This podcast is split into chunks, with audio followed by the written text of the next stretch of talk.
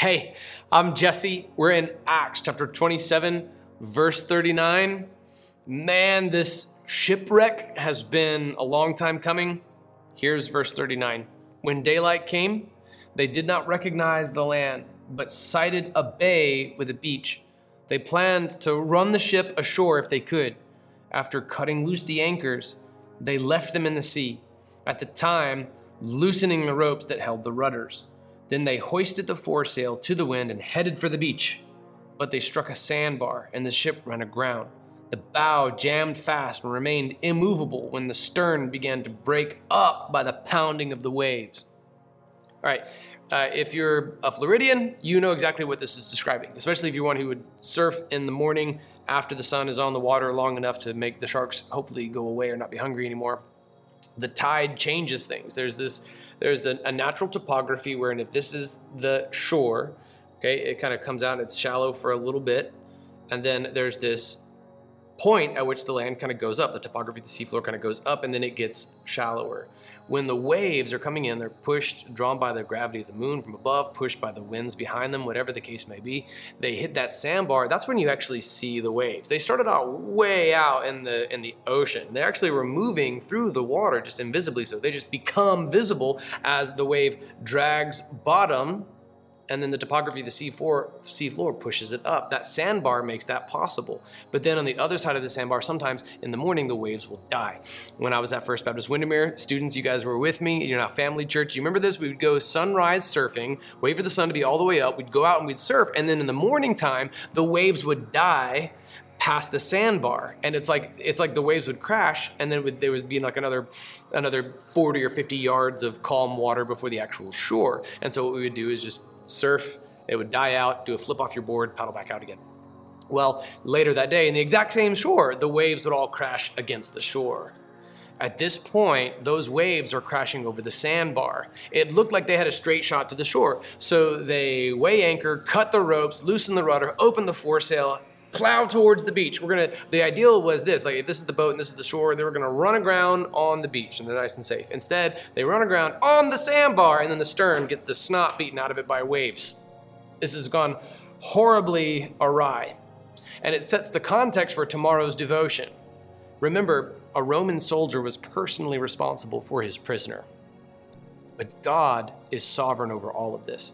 If that Roman guard lost track of his prisoner, he himself will be put to death, and possibly other people in his life, for his loss of that Roman prisoner. Now, this is beyond the scope of the responsibility of these prisoners and even, even the centurions, the, the guards who were over them. Certainly, none of the men in charge of the grain had anything to do with this. They should have listened to Paul when uh, they were setting sail from Crete, but all of this is beyond the scope of their of their control. God is the one who is sovereign over all of this. God is the one who is sovereign over those waves. He is the sculptor of the seafloor. He's the author of history, and he sovereignly has the right to intervene and say, "No, my servant Paul is going to testify before Nero." But Paul warned about exactly this. This is the vindication of what Paul said. Okay, if we back up just a few devotions and into our session as well, we know that Paul told everyone. He told everyone from the very beginning, like you're, but we have to run aground uh, on some island. This was in chapter 27, verse 26. He gives this great, great news, right? In verse 25, he said, So take courage, men, because and believe in God that it will be just the way it was told to me. And then comes the bummer, verse 26, but we have to run aground on some island. That's today's devotion. The vindication and the fulfillment of exactly what God said would happen through Paul. Don't you hate being right?